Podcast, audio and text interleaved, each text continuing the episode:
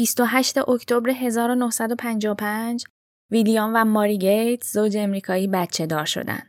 بچه پسر بود و اسمش رو بیل گذاشتن. کسی که قرار بود تحولی در دنیای مدرن ایجاد بکنه. خالق مایکروسافت و اسطوره دنیای صفر و یک ها بشه. همزمان اون سمت دنیا در کشور هند و شهر کوچیک چنای دختری متولد شد که قرار بود سقف‌های شیشه رو در هم بشکنه و روزی به یکی از قدرتمندترین زنان دنیا تبدیل بشه.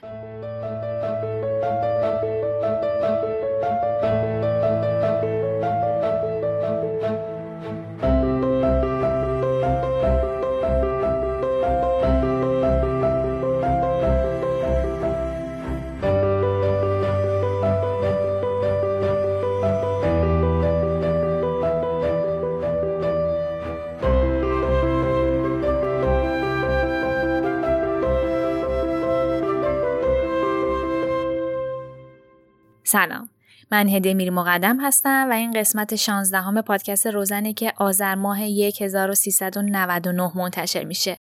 روزن پادکستی در مورد زنان و برابری جنسیتیه. یادتون باشه بهتون گفته بودم که توی ساختار روزن یه تغییرات ایجاد کردم. یعنی از این به بعد قراره که یک قسمت تئوری و یک قسمت روزنان داشته باشیم. در واقع تو یک قسمت در مورد چالش یا مسئله‌ای که مربوط به زنان هست صحبت می‌کنم و قسمت بعدی داستان زنی رو تعریف می‌کنم که اون محدودیت یا مانع رو پشت سر گذاشته. در قسمت قبلی در مورد زنان در محیط کار صحبت کردم. اگر که نشنیدینش توصیه می‌کنم که بعد از این قسمت حتماً برید سراغش. مطمئنم که براتون مفید و کلی نکات کاربردی داره. در این قسمت جدید میخوام در مورد زنی صحبت بکنم که سفرش از شهر کوچیکی تو هندوستان شروع میشه و به مدیرعاملی یکی از بزرگترین شرکت‌های دنیا میرسه. ایندرا نویی، مدیرعامل شرکت پپسی. دیگه مقدمه رو خلاصه میکنم تا بریم سر اصل داستان.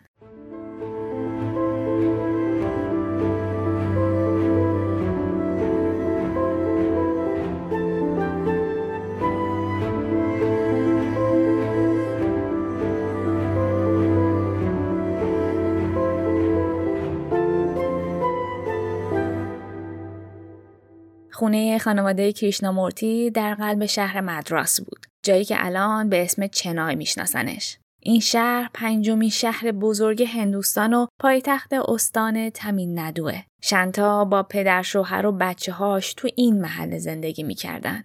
شوهر شنتا و پدر خانواده کارمند یه بانکی در حیدرآباد بود. وقتی که از شنتا خواستگاری کردن، اون میتونست بین رفتن به حیدرآباد و زندگی با همسرش یا موندن در چنای و زندگی با خانواده شوهرش یکی رو انتخاب بکنه. اون تصمیم گرفت تا در چنای بمونه.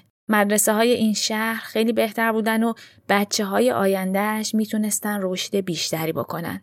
شنتا و خانوادهش متعلق به قوم تامیل برهمن بودن و آدمهای این قوم به تحصیل بچه ها خیلی اهمیت میدادن. فرقی هم نمی‌کرد که بچه دختر باشه یا پسر. این بخشی از فرهنگشون بود و برای همینه که خیلی از دکترا و اساتید دانشگاه‌های جنوب هند، یعنی همین منطقه‌ای که ازش صحبت می‌کنم، زن هستن. این بود که شنتا وقتی بچه دار شد، بین دو تا دختر و یه دونه پسرش هیچ فرقی نذاشت و به هر سه تاشون کمک کرد تا درس بخونن.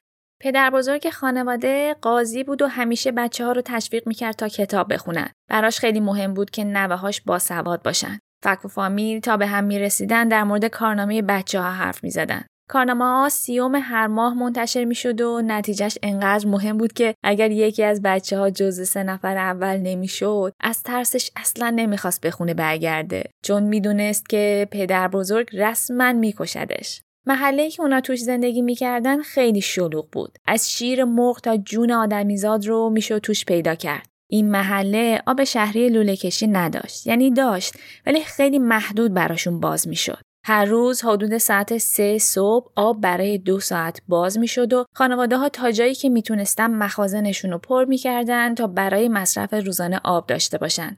تو خانواده کریشنامورتی سهمیه هر نفر دو تا سطل آب بود و آدما باید خودشون سهمیهشون رو مدیریت می کردن. ایندرا و خواهرش هم هر روز کلی فکر می‌کردن تا ببینن که این دو تا سطل آب رو چطوری میتونن استفاده بکنن. ایندرا دوست داشتش که کریکت بازی بکنه و راک استار بشه، اما مادر و پدر بزرگش اصرار داشتن و مدام بهش فشار می‌آوردن تا بیشتر و بیشتر درس بخونه و این باعث می‌شد که گاهی اوقات هیچ تفریحی نداشته باشه.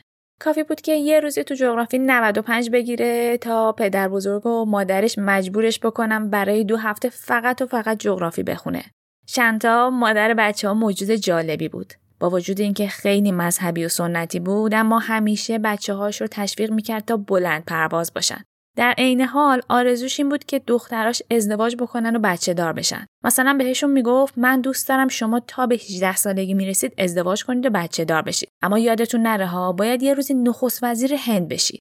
یعنی کوتاه نمی اومد. هم خدا رو میخواست هم خورما رو. تو ذهن شانتا یه زن میتونست هم توی خونه مدیر باشه و هم در محیط کار. از اون طرف هم یه حسی داشت که دخترها شبیه بقیه نیستن و فرق دارن. خیلی از دوستا و آشناها بابت این طرز تفکرش سرزنشش میکردن و میگفتن که خیلی از خود راضی و متکبره.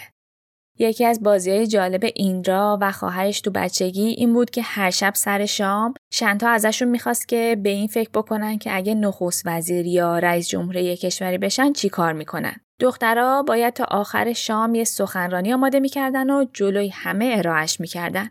ایندرا میگه این تمرین‌ها به مرور زمان به اون و خواهرش کمک کرد که اعتماد به نفس صحبت کردن مقابل جمع رو پیدا بکنن.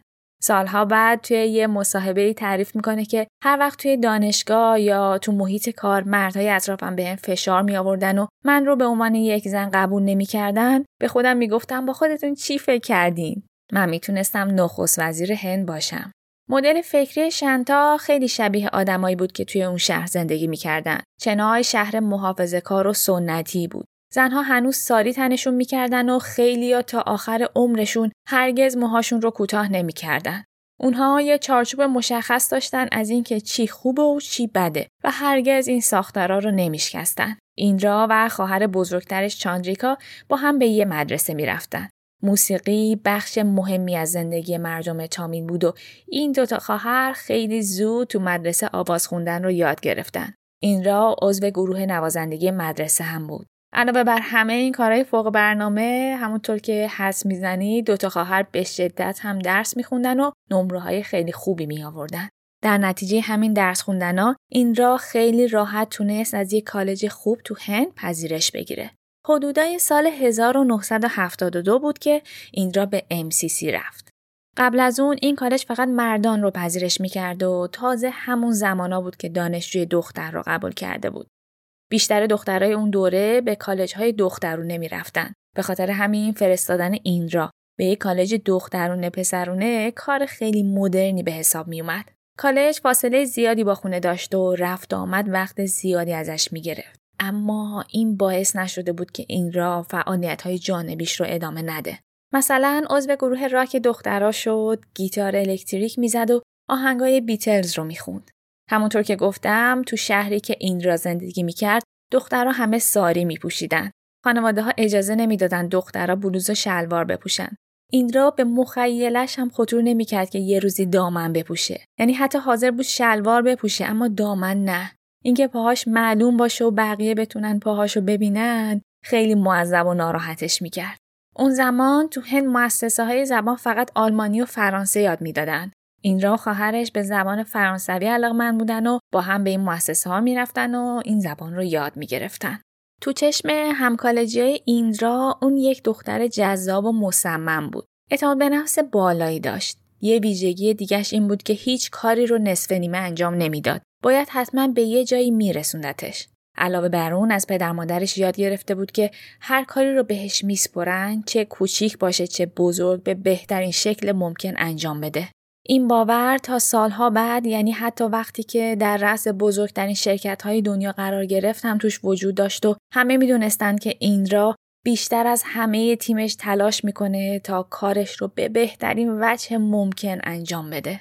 علاقه ایندرا به حضور در جمع و کارهای تیمی از همون زمان مشخص بود. مثلا یه باری بچه‌ها تصمیم گرفته بودن برای کالج پول جمع بکنن. یه گروهی جمع شده بودن و میرفتن سراغ شرکت‌های مختلف و تبلیغ می‌گرفتن.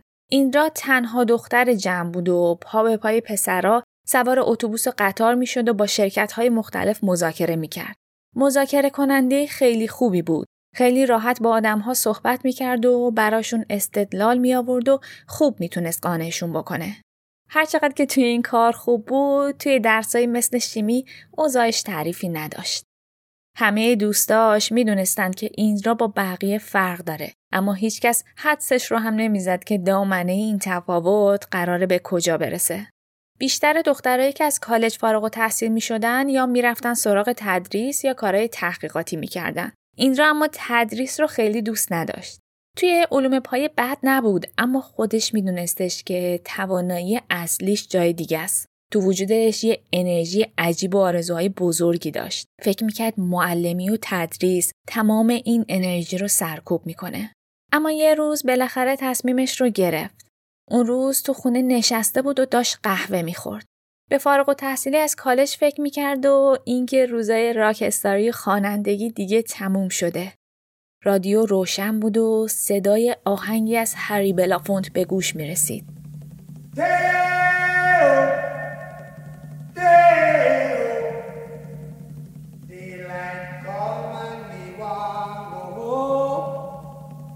ایندرا غرق فکر بود و انگار که یه دفعه تصمیم بهش الهام شد.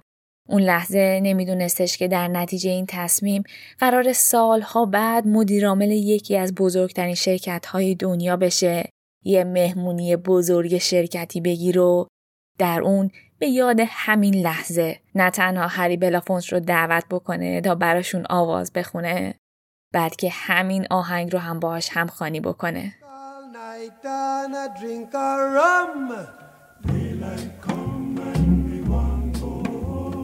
Stack banana till the morning come. Daylight come and me want go home. Come, Mister Tallyman, tally me banana.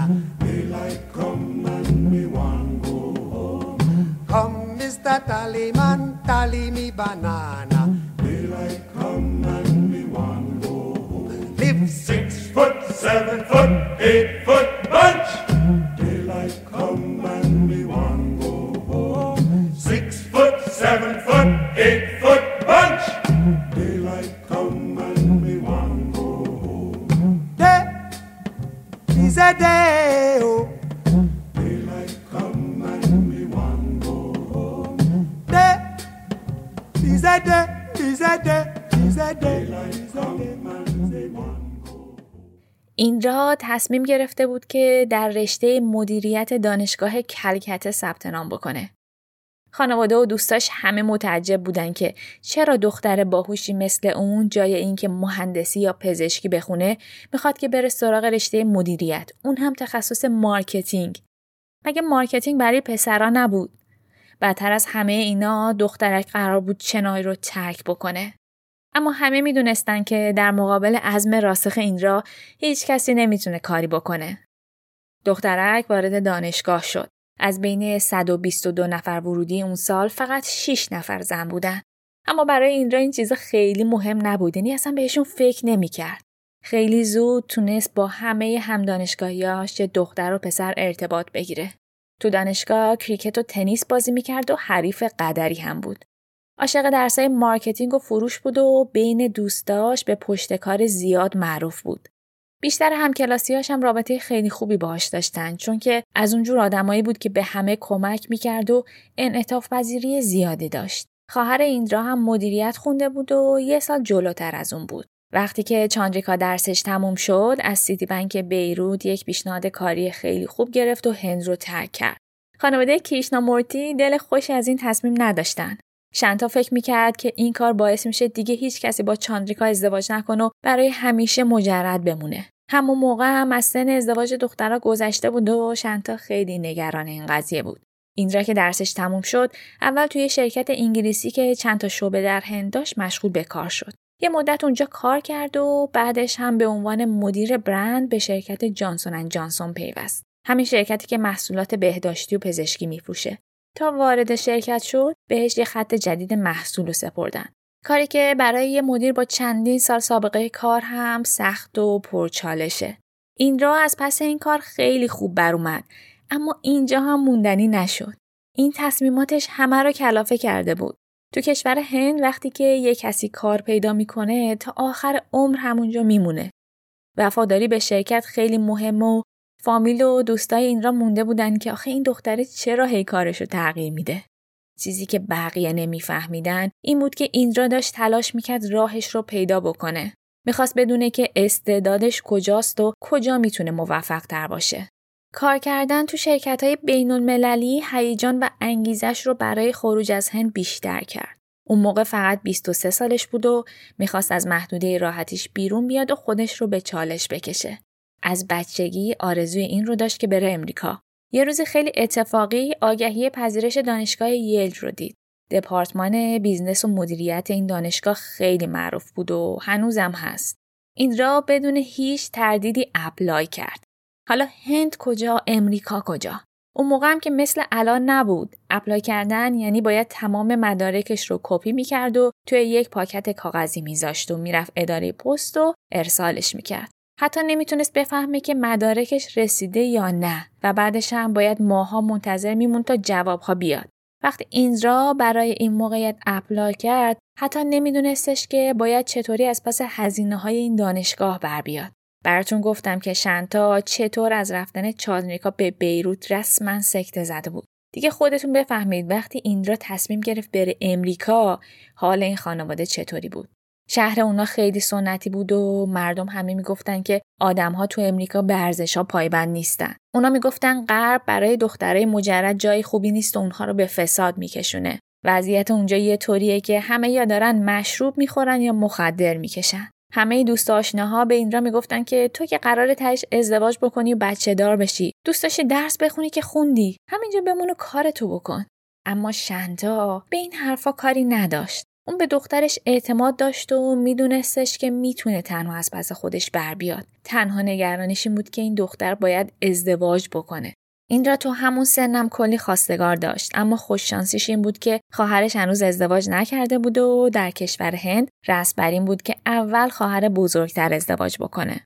روزها و هفته‌ها و ماه‌ها گذشت تا اینکه یک روز پستچی یه پاکت ضخیم و بزرگ برای خانواده کریشنامورتی آورد که اسم دانشگاه ییل روش نوشته شده بود.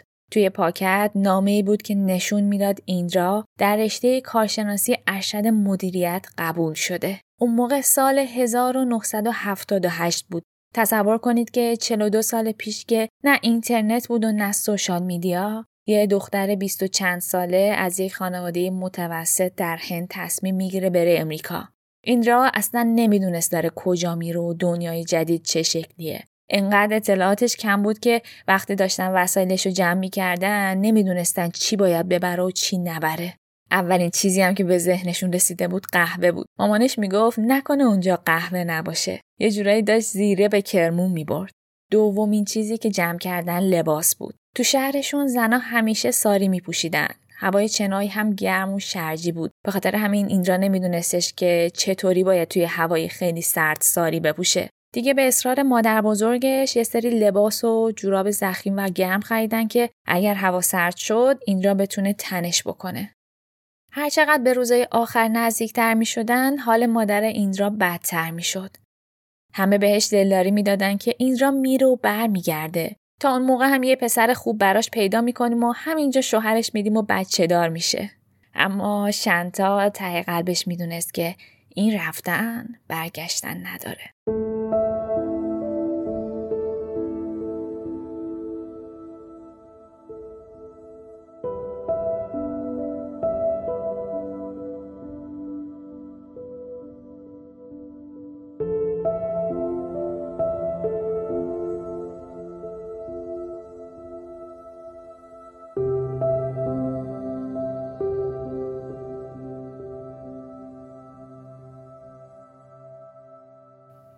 پاییز سال هزار و نهصد و هفتاد و هشت ایندرا برای اولین بار تنهایی قدم به امریکا گذاشت. تا از فرودگاه بیرون رفت اولین چیزی که توجهش رو جلب کرد بو بود. بوی همه چیز فرق می کرد. برای ایندرا بوی فرودگاه، اتوبوسا، بوی خیابونا با بوی چنای فرق داشت.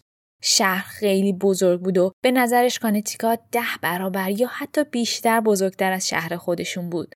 ساختموناش بلند و آسمونش آبی تر بود. تنها چیزی که اونجا کوچیکتر از هند بود چشمای آدما بود.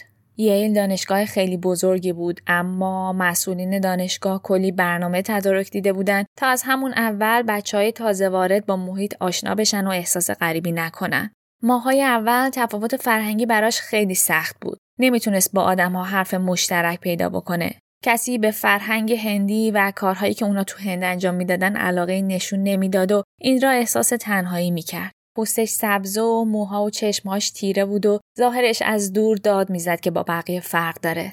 علاوه بر تمام اینا با لباس هندی یعنی ساری سر کلاس ها میرفت و همین باعث میشد که این تفاوت بیشتر به چشم بقیه بیاد. تو امریکا کسی به کریکت علاقه نداشت و ورزش محبوب همه بیسبال بود. بعد از یه مدت اینجا فهمید که یکی از راه‌های قاطی شدن با فرهنگ امریکایی ورزشه.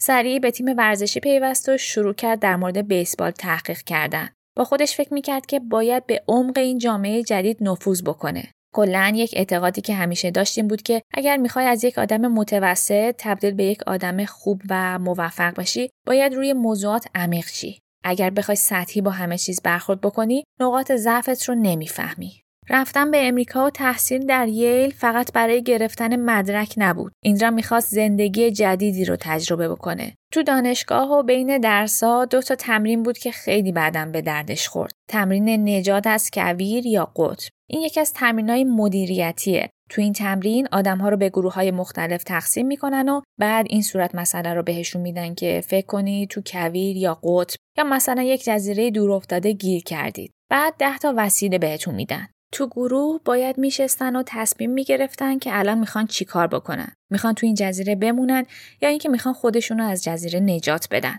بعد باید با توجه به استراتژیشون پنج تا از اون وسیله ها رو انتخاب میکردن.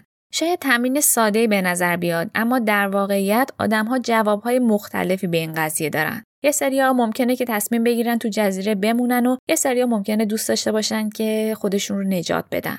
به علاوه سر این که چه وسایل مورد نیاز هست خیلی بحث‌های جالبی شکل میگیره و آدم‌ها توی اون بحث‌ها میتونن با نقطه نظرات بقیه آشنا بشن. ایندرا میگه این تمرین‌ها بهش کمک میکرد تا یاد بگیره چطوری باید ویژن یا چشم‌انداز بسازه و مهمتر از همه اون رو برای بقیه توضیح بده. یعنی اینکه یک تصویری ایجاد بکنه از اینکه نجات از جزیره یا موندن درش چه شکلیه و چرا آدم‌ها باید براش تلاش بکنن.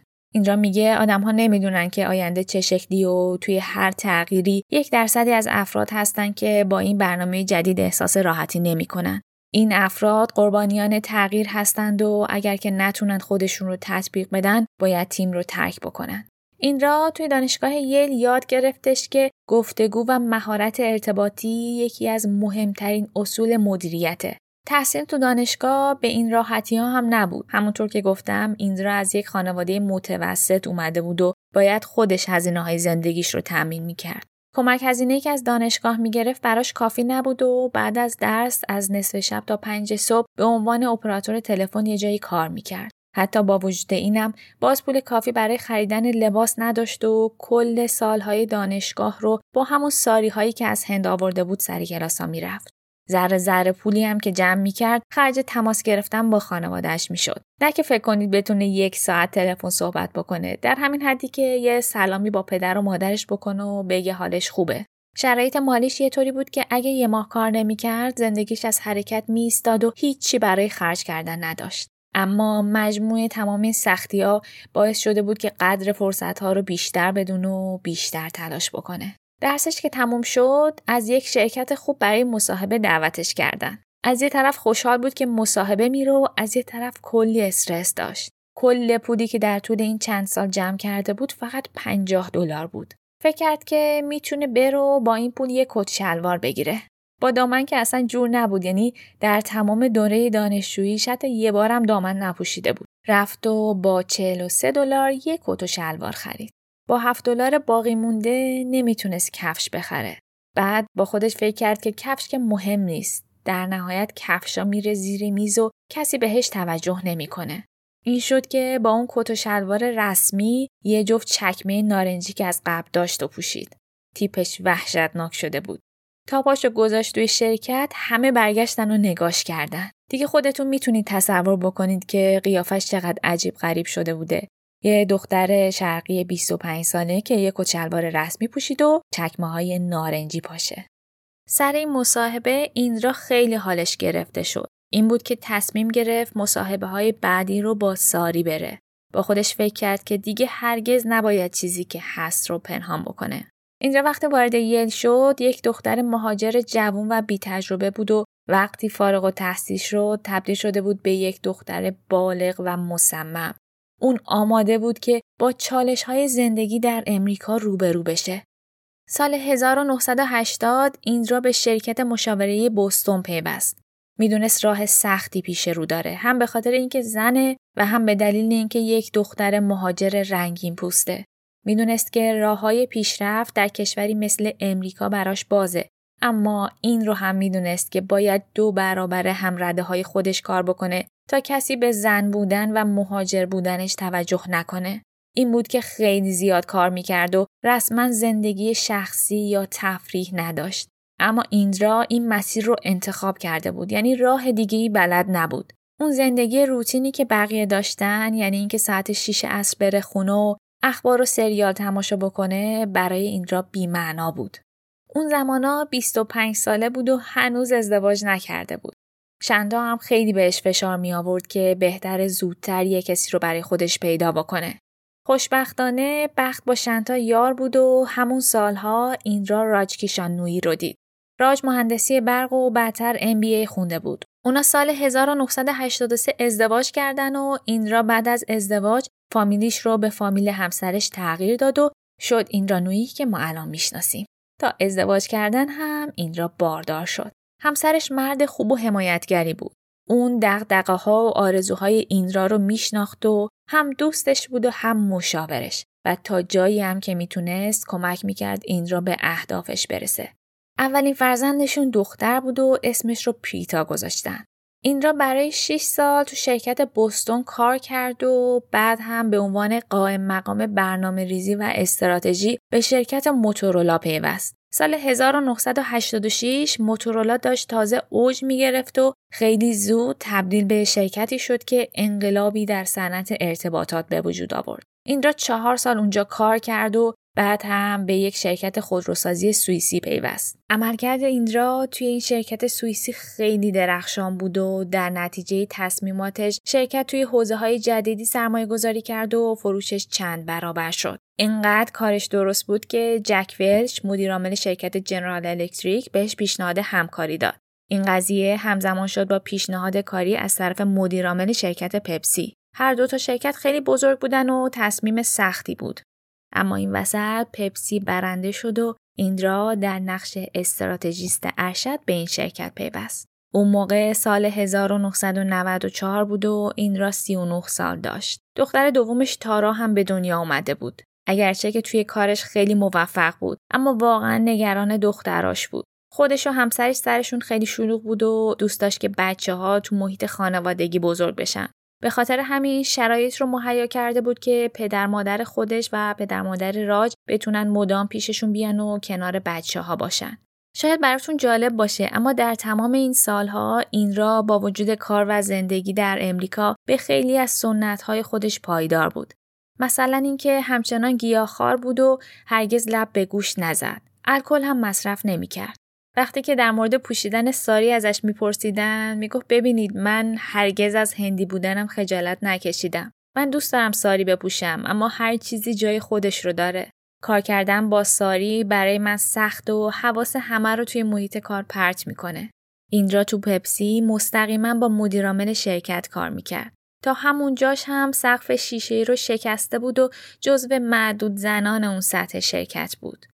وقتی که به پپسی پیوست، شرکت سه تا بیزنس اصلی داشت.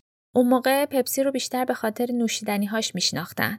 بیزنس دوم شرکت اسنک بود و بیزنس سوم رستوران. یعنی رستوران‌هایی مثل پیتزا هات یا کی اف سی. من خودم قبل از اینکه داستان این را رو بخونم نمیدونستم که تا سال هزار و نهصد و نود و چهار بیزنس رستوران برای پپسی خیلی درآمدزا بود. شرکت تعداد زیادی از برندها رو یک دهه پیش خریداری و روشون سرمایه گذاری کرده بود. درست دو ماه بعد از پیوستن ایندرا به شرکت یهو اوضاع تغییر کرد.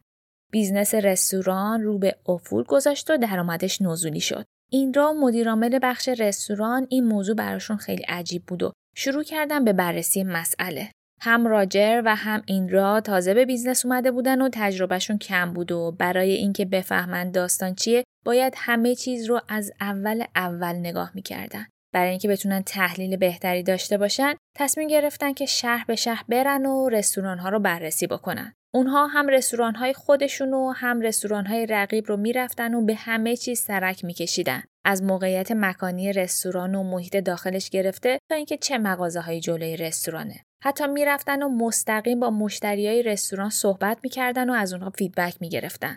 بعد از این سفرها اومدن وضعیت رستوران‌ها رو در طول زمان بررسی کردن. چیزهایی مثل درآمد، هزینه و سود این کسب و کار در طول زمان. روزهای خیلی سخت و پرفشاری بود، اما تلاش‌ها نتیجه داد. در نتیجه تمام این تحقیقات اونها به یک حدس اولیه رسیدن. بیزنس رستوران در طول زمان اشباع شده بود و یک عالمه رستوران کوچیک دیگه مثل قارچ تو کل کشور رشد کرده بود. رستوران‌هایی که سرویسشون سریع و قیمتشون همونقدر اقتصادی بود. پس دلیلی نداشتش که مردم از اون رستوران‌ها سفارش ندن. پپسی دچار یه تناقض شده بود. اگر که رستوران جدید میزد، فروش رستوران‌های دیگه‌شو کمتر می‌کرد و اگر که نمیزد، بازی رو به رستوران‌های دیگه باخته بود و اجازه داده بود که اونها سهم فروشش رو بگیرن. بررسی‌های شبانه روزی ایندرا و راجر نشون داد که رستوران‌ها فقط زمانی سودده هستند که از ماکسیمم ظرفیتشون استفاده بشه. مثلا پیتزا هات ناهار و شام میداد اما صبحانه نداشت، یا رستوران های کی اف سی سرویسشون بیست و چهار ساعته نبود. به علاوه یه نکته مهم دیگر رو هم فهمیدن، اینکه باید بیزنس رستوران رو به دست کسانی بسپرن که این کار رو به خوبی میشناسن، یعنی رستورانداری رو بلدن. لزوما کسی که مدیر خوبیه نمیتونه مدیر خوبی برای رستوران باشه، به خصوص اگه با مدل ذهنی مدیران پپسی انتخاب شده باشه. چرا؟ چون که پپسی محصول محوره. نوشابه ها یا غذاهای بسته‌بندی شده همه از جنس محصولن. این در حالیه که رستوران از جنس سرویسه. این دوتا زمین تا آسمون با هم فرق میکنن. مثلا شما وقتی یه بسته چیپس چیتوز میگیری، چه اینو از تهران بگیری چه از بندرعباس، کیفیتش خیلی فرقی نمیکنه. اما رستوران محصولش استاندارد نیست. بعدم کافیه یک اتفاق ناخوشایند برای توی اون رستوران بیفته. مثلا سرویست رو دیر بیارن یا باهات بد برخورد بکنن تا دیگه هرگز به اون رستوران برنگردی. آدم‌هایی که توی پپسی کار می‌کردن فرهنگ این صنعت رو نمی‌دونستن، پس نمی‌شد ازشون انتظار داشت که بتونن خوب مدیریتش بکنن. تا اون موقع پپسی مستقیما رستوران‌ها رو مدیریت می‌کرد. اما پیشنهاد ایندرا و راجر این بود که رستوران رو از بخشای دیگه بیزنس جدا بکنن و بعدم نمایندگی‌هاش رو واگذار بکنن. همه بیزنس رستوران رو دوست داشتن و جدا کردنش از پپسی تصمیم خیلی سختی بود. ممکنه براتون سوال باشه که ایندرا چطور این کار رو انجام داد. اونها میدونستن که دارن با یک تفکر غالب در پپسی روبرو میشن. تفکری که میگه تا میتونی سرمایه گذاری بکن، بیشتر استخدام کن و شعبه‌هات رو گسترش بده. اما پیشنهاد اونها این بود که رستوران ها باید واگذار بشن. جلسه با حضور هیئت مدیره و مدیران ارشد شرکت شروع شد. ایندرا و راجر از تحقیقاتشون صحبت کردن و مسئله رو برای بقیه باز کردن. اما یک حرکت استراتژیک انجام دادن. به جای اینکه بگن این تصمیم گیری بهتر و تحلیل‌های ما این رو نشون میده، به هیئت مدیره چهار تا راهکار پیشنهاد دادن و پرسیدن پیشنهاد شما چیه؟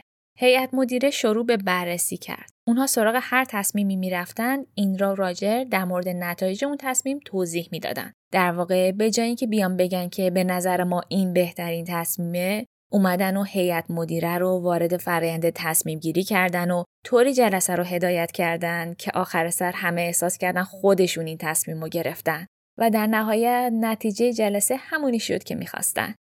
یک کار دیگه ای که تو سر ایندرا بود خرید برند تروپیکانا بود. تروپیکانا یه برند نوشیدنی و آب میوه است. محصولات پپسی تا اون زمان از ساعت یازده صبح به بعد معنادار میشد. یعنی کسی نمیومد ساعت هفت صبح پپسی بخوره. ایندرا میگفت ما داریم فاصله زمانی پنج تا یازده صبح از زندگی مشتریامون رو از دست میدیم.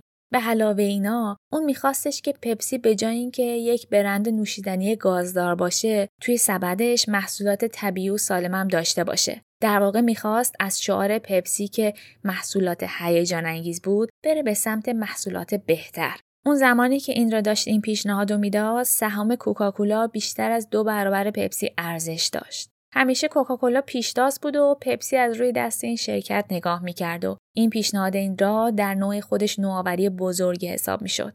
اینها فقط دو نمونه از تصمیمات اساسی و مهم ایندرا بود. طی سالهای آتی اون تونست توی سودآوری شرکت تأثیرات بزرگی بذاره. تا پایان سال دو هزار سهام شرکت چهل درصد رشد کرده بود. در نتیجه همین اثرگذاری‌ها ایندرا به پوزیشن مدیر ارشد مالی ارتقا پیدا کرد. اون اولین زن هندی بود که به همچین موقعیتی در امریکا دست پیدا می‌کرد. یک سال نگذشته بود که راجر ایندرا رو برای عضویت در هیئت مدیره پپسی پیشنهاد داد. ایندرا وقتی که به پپسی پیوست سی و نه ساله بود و شش سال بعد یعنی در سن چهل و پنج سالگی عضو هیئت مدیره پپسی شد.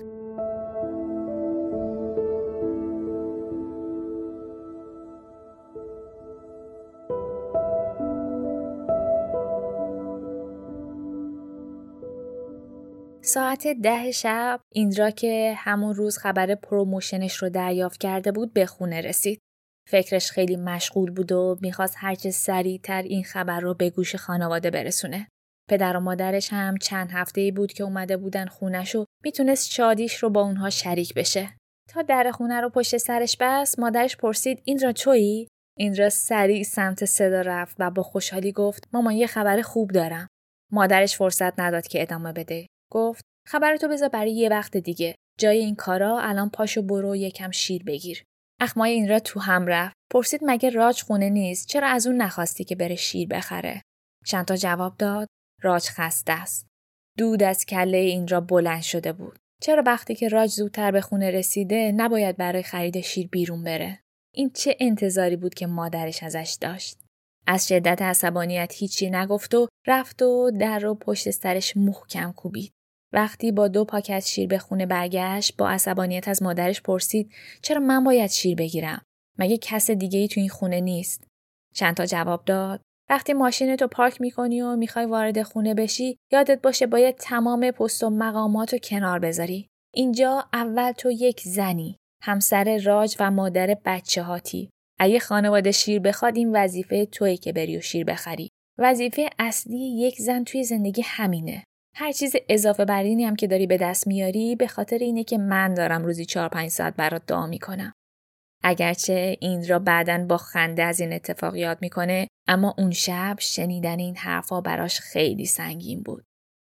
با نگاه استراتژیک ایندرا، پپسی شرکت‌های دیگه‌ای مثل دوریتوز و آب معدنی آکوافینا رو هم خرید. دیگه تنها رقیبشون کوکاکولا نبود و سبد محصولاتشون خیلی گسترده شده بود.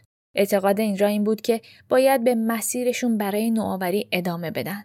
یادتون باشه گفتم که به اضافه کردن محصولات سالم به سبد پپسی خیلی علاقه داشت. برای همین هم رفت و کویکر اوتس رو خرید. این شرکت محصولاتی مثل جو دو سر و گرانولا میفروخت و معروف بود که خیلی به سلامت مشتریاش اهمیت میده. خرید این شرکت قوقایی به پا کرد و واقعاً به همه نشون داد که پپسی روی تصمیمش برای حفظ سلامتی مشتریاش ثابت قدمه. شعار پپسی که یه زمانی محصولات جذاب برای شما بود، به مرور زمان تغییر کرده بود به محصولات بهتر برای شما و در نهایت رسیده بود به محصولات خوب برای شما. ایندرا یه بیزنس وومن بود. اون نمیخواستش که پپسی تبدیل به یه شرکتی بشه که تمرکز تمام محصولاتش روی سلامتیه. در واقع میگفت در حالت ایدئال این نسبت باید پنجاه پنجاه باشه. اون موقع محصولات جذاب هفتاد درصد بیزنس رو تشکیل میداد و روز به روز هم فروشش بیشتر میشد. به عقیده ایندرا تا زمانی که این رشد ادامه داشت نیازی نبود جلوش رو بگیره. اون میدونست که سبک زندگی آدم‌ها این محصولات جذاب رو میطلبه و نمیشه اونها رو از زندگیشون حذف کرد. بعد هم به خوبی میدونست که مصرف کننده میگه به من نگید که چی بخورم، اجازه بدید خودم تصمیم بگیرم. میدونست مردم محصولات خوشمزه رو دوست دارن. استراتژیش هم این بود که محصولات رو در تنوع‌های مختلف تولید بکنه، مثلا با نمک یا شکر کمتر، کم کالری یا پر کالری. تا هر کسی قادر باشه که نیازش رو پیدا بکنه. شرکت بزرگی مثل پپسی طبیعتاً دنبال سودآوری بود. دنبال این که بتونه به لحاظ مادی عملکرد خوبی داشته باشه. اما در عین حال ایندرا میدونستش که تصمیمات پپسی میتونه سبک زندگی مردم در تمام دنیا رو شکل بده. ایندرا به عنوان یک مدیر ارشد در شرکت پپسی براش دایورسیتی یعنی تنوع نیروها خیلی مهم بود. براش مهم بود که زنان، اقلیت‌ها و تمامی آدم‌ها فارغ از محل تولد و رنگ پوستشون بتونن در پپسی کار بکنن. ایندرا درد مهاجر بودن و زن بودن رو کشیده بود و از تجربه‌های خودش استفاده می‌کرد تا پپسی رو جای بهتری برای کار و فعالیت بکنه. توی یکی از مصاحبه‌هاش میگه شرکت‌ها برای جذب نیروهای با استعداد باید با هم مبارزه بکنن. دیگه فقط حقوق بالاتر نیستش که تعیین کننده است. آدما دوست دارن از محیط کاریشون عشق و انرژی بگیرن. فرهنگ محیط کاری اهمیت زیادی داره و در طولانی مدت همین فرهنگی که باعث میشه آدم‌ها به کار در یک شرکتی ادامه بدن. ایندرا خودش به خانواده‌اش اهمیت میداد و میخواست که کارکنان پپسی هم بتونن در کنار خانواده‌هاشون باشن. به خاطر همین محیطی رو فراهم کرده بودن که کارمندا بتونن بچه‌هاشون رو گاهی اوقات سر کار بیارن. زنجیره موفقیت‌های پپسی با مدیریت ایندرا تموم نشدنی بود. سال دو هزار و چهار ایندرا نویی نفر دوم پپسی بود، اما هیچ کس، حتی خودش هم نمیدونست که قراره چه اتفاقی بیفته. سپتامبر سال دو هزار و شش ایندرا نویی رو از جلسه هیئت مدیره بیرون کردن. ایندرا تنها کسی نبود که از اون جلسه بیرون شد. همراه اون مایکل وایت هم بود. توی یک جلسه تاریخی هیئت مدیره پپسی میخواست تصمیم بگیره از بین این دو نفر چه کسی مدیر عامل آینده شرکت بشه. ایندرا، دختری از شهر چنای، کسی که باید برای اینکه سهمیه آب روزانه‌شو چطور مصرف بکنه حساب کتاب میکرد، حالا برای مدیر عامل یکی از بزرگترین شرکت‌های دنیا کاندید شده بود. اولین زن هندی به عنوان مدیر یک امپراتوری بزرگ چند ملیتی. ایندرا خیلی سختی کشیده بود و همیشه سقف شیشه‌ای رو احساس کرده بود. اما اون میدونستش که برای موفقیت باید بجنگه. فقر رو تجربه کرده بود و به عنوان یک زن مهاجر ذره ذره رشد کرده بود. رقیبش مایک بیشتر از ده سال تو پپسی کار کرده بود. قائم مقام هیئت مدیره و مدیر ارشد شرکت بود و اون هم شانس خیلی زیادی داشت. هر دوی اونها در رشد پپسی نقش بزرگی داشتن. اما در این حال خیلی هم با هم صمیمی بودن. هر دوتاشون عاشق موسیقی بودن و اون روز وقتی هیئت مدیره بیرونشون کرد رفتن سینما تا یه فیلم موزیکال تماشا بکنن و تمام فیلم رو هم با هم آواز خوندن. به واسطه همین دوستی هم بود که وقتی ایندرا در اکتبر سال دو هزار و شش به عنوان مدیر عامل پپسی انتخاب شد، اولین کاری که کرد این بود که سوار هواپیما بشه و بره دیدن مایک. از هواپیما که پیاده شد مایک رو دید.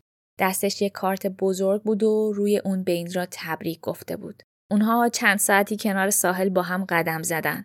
مایک اون روزها با خانوادش در تعطیلات بود. ایندرا به ویلای مایک رفت. مایک پیانو زد و ایندرا آواز خوند. بعدش مایک به ایندرا گفت که روی دوستی و حمایت اون میتونه تا همیشه حساب بکنه. ایندرا بعد از اینکه مدیر عامل شد، مایک رو تو هیئت مدیره نگه داشت و خواست تا حقوقش رو بالا ببرن و تا حد ممکن نزدیک حقوق خودش بکنن. فقط برای اینکه بدونید سال دو هزار و شش حقوق سالیانه ایندرا نزدیک به هفت ممیز یک میلیون دلار بود. اون میخواست مایک رو به عنوان مشاور کنار خودش داشته باشه و امیدوار بود که با این تغییرات مایک از شرکت نره. دو هفته بعد وقتی مایک میخواست توی جمع در مورد انتخاب ایندرا صحبت بکنه، حرفش رو اینطوری شروع کرد: از این به بعد قراره که من پیانو بزنم و ایندرا آواز بخونه. سال دو هزار و شش ایندرا قدرتمندترین بیزنسومن دنیا بود و دو سال بعد یعنی سال دو هزار و هشت از طرف مجله فوربس به عنوان سومین زن قدرتمند دنیا انتخاب شد. پپسی صد و شصت هزار کارمند داشت و تو صد و نود کشور دنیا فعالیت میکرد. ایندرا یه جا تو مصاحبه با بی بی سی میگه آخر روز من یک آدم هستم، یک مادر، یک همسر. وقتی کارم تموم میشه تنها چیزی که برام اهمیت داره خانواده، دوستان و باورهامه. بیاید یه سری بزنیم به زندگی شخصی ایندرا و اینکه چطور به عنوان یک زن و مادر تونست موفق بشه. ایندرا میگه این یک توهمه که فکر میکنید میتونید همه کارها رو به بهترین شکل انجام بدید. یعنی هم بهترین مادر باشید، هم بهترین همسر و هم یک زن موفق. What's your thought about whether women can have it all? I don't think women can have it all. I just don't think so. We pretend we have it all. We pretend we can have it all. Um, you know, my husband and I married for thirty-four years and we have two daughters. And every day you have to make a decision on whether you are going to be a wife or a mother. In fact, many times during the day you have to make those decisions. And um, you have to co-opt a lot of people to help you. We co-opted our families to help us. We plan our lives meticulously so we can be decent parents. But if you ask our daughters, I'm not sure they will say that I've been a good mom. I'm not sure. ایندرا در مقایسه با استریوتایپ مادرای هندی اصلا مادر خوبی نبود. اون هیچ وقت نمیتونست عصر را برای بچه‌اش اسنک درست بکنه. دخترش بسکتبال بازی میکرد، اما ایندرا خیلی از مسابقات رو از دست میداد.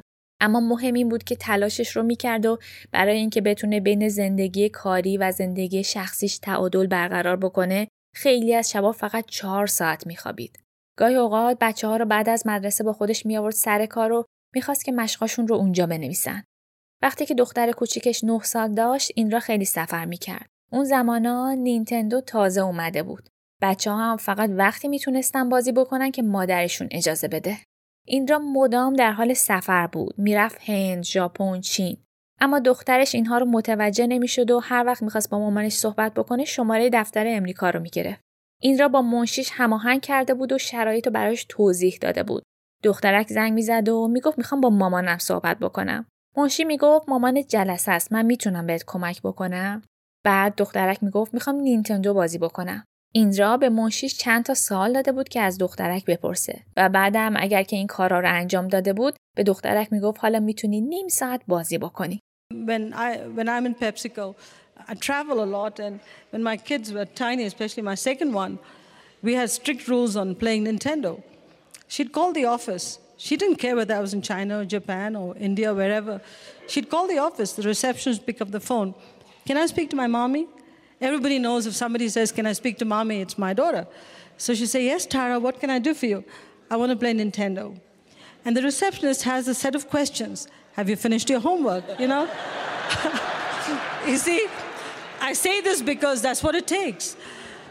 She goes through the questions and she says, okay, you can play Nintendo half an hour. But she leaves me a message. Tara called at five. This is what the sequence of questions I went through. I've given her permission. So it's seamless parenting. But if you don't do that, I'm serious, if you don't develop mechanisms with your secretaries, with the extended office, with everybody around you, it cannot work. It can motherhood, you know, stay-at-home mother, mothering was a full-time job. Being a C E O of a company is three full-time jobs rolled into one. How can you do justice to all? You can't. The person that hurts the most of this whole thing is your spouse. There's no question about it. You know, Raj always says, you know what, your list is PepsiCo, PepsiCo, PepsiCo, your two kids, our two kids, your mom, and then in the bottom of the list is me.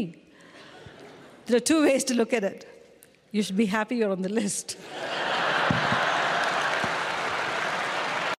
یا مثلا وقتی که دختر بزرگش مدرسه‌ای بود، چهارشنبه ساعت نه صبح مادرها رو برای صرف قهوه و گپ و گفت دعوت کرده بودن. برای ایندرا با اون مشغله کاری خیلی سخت بود که هر هفته بتونه بره. هر چهارشنبه‌ای که نمیرفت، دخترش میومد خونه و از همه مادرای صحبت میکرد که اومده بودن و با ناراحتی از مادرش گلایه میکرد که چرا نیومده. ایندرا دفعات اول از شدت عذاب وجدان نمیدونست چیکار بکنه. خیلی ناراحت میشد. از طرفی هم کاری نمیتونست بکنه تا اینکه بالاخره یه راهی پیدا کرد. هر بار که نمیرسید بره به مدرسه زنگ میزد و یه لیست از مادرایی رو میگرفت که اون جلسه رو نتونستن بیان. بعد وقتی دخترش با ناراحتی میگفت که تو تنها مادری بودی که نیومده، بهش میگفت نه عزیزم اینطوری نیست. مادر فلانی و بهمانی هم نیومده بودن. این را میگه قبول دارم که این بهترین راه حل نبود، اما من مجبور بودم یه راهی پیدا بکنم وگرنه از عذاب وجدان میمردم. And I try all kinds of coping mechanisms. I mean, I'll tell you a story that happened when my daughter went to Catholic school, Convent of Sacred Heart. And every Wednesday morning, they have uh, class coffee with mothers. Class coffee with mothers for a working woman. How is it going to work? How am I going to take off nine o'clock on Wednesday mornings to go for a class coffee? So I miss most class coffees. My daughter would come home and she'll say, list of all the mothers that were there, and you were not their mom. First few times, I would die with guilt. But I developed coping mechanisms. I called the school and I said, give me a list of mothers who were not there. So when she came home, when she came home in the evening, she'd say, you were not there, you were not there. I said, uh-huh, Missus Rag wasn't there, you know, Missus So-and-so wasn't there, so I'm not the only bad mother. You know, you have to cope because you die with guilt. You just die with guilt. My, my observation, David, is that the biological clock and the career clock are in total conflict with each other.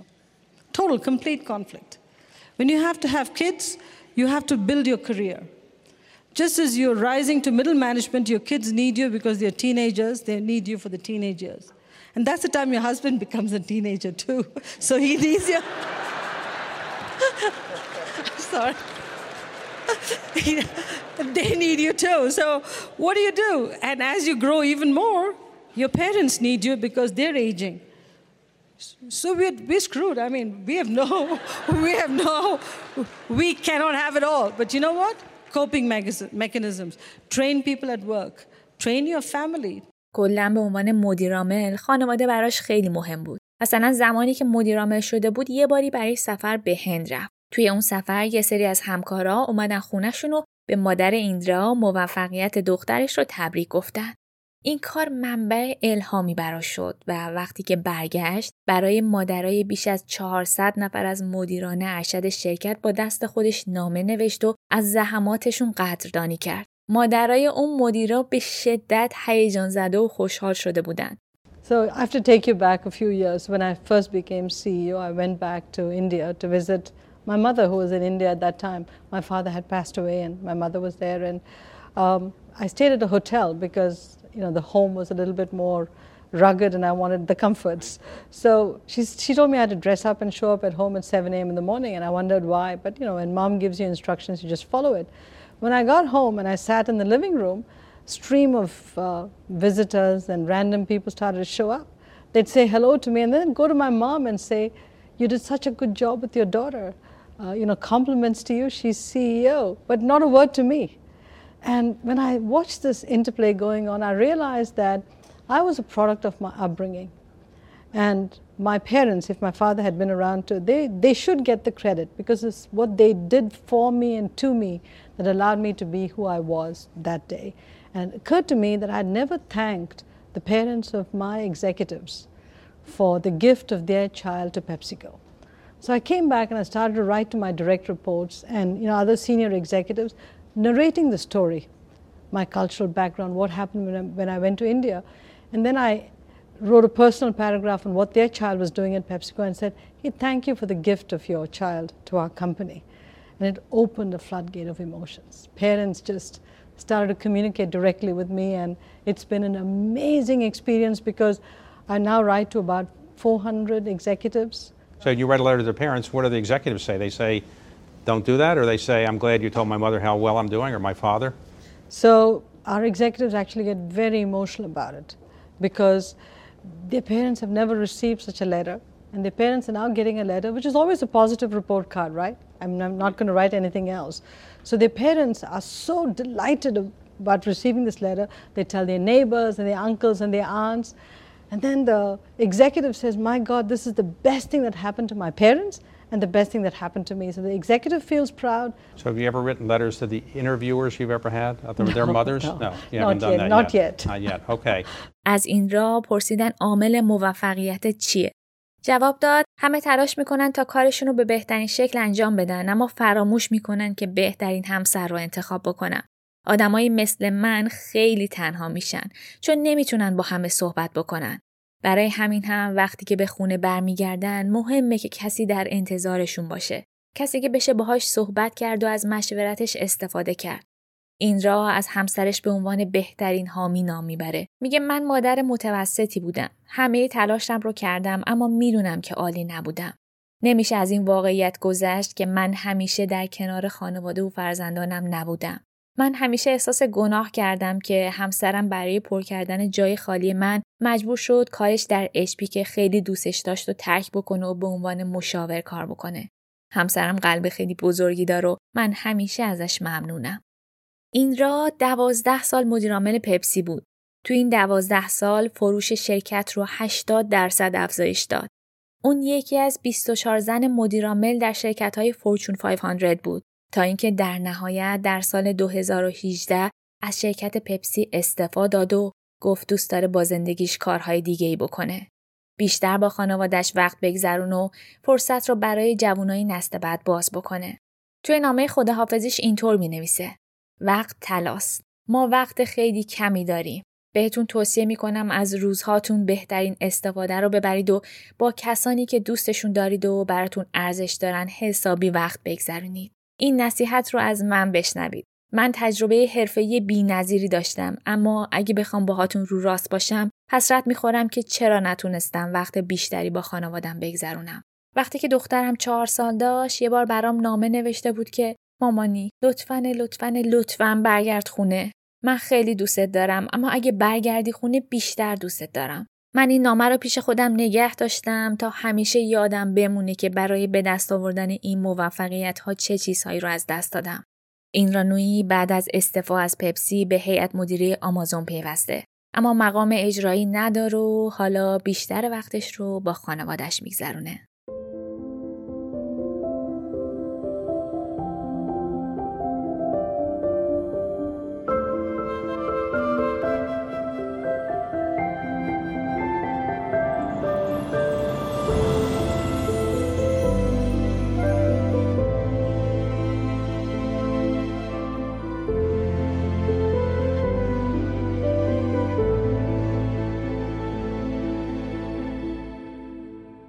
این قسمت شانزدهم پادکست روزن بود.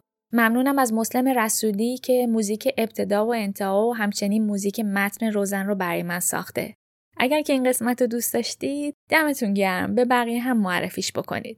اگرم که دوست دارید توی ساخت روزن مشارکت داشته باشید، میتونید از روزن حمایت مالی بکنید. حمایت‌های شما هر چند کوچیک به من انگیزه میده تا کار ساخت روزن رو با تمرکز بیشتری ادامه بدم.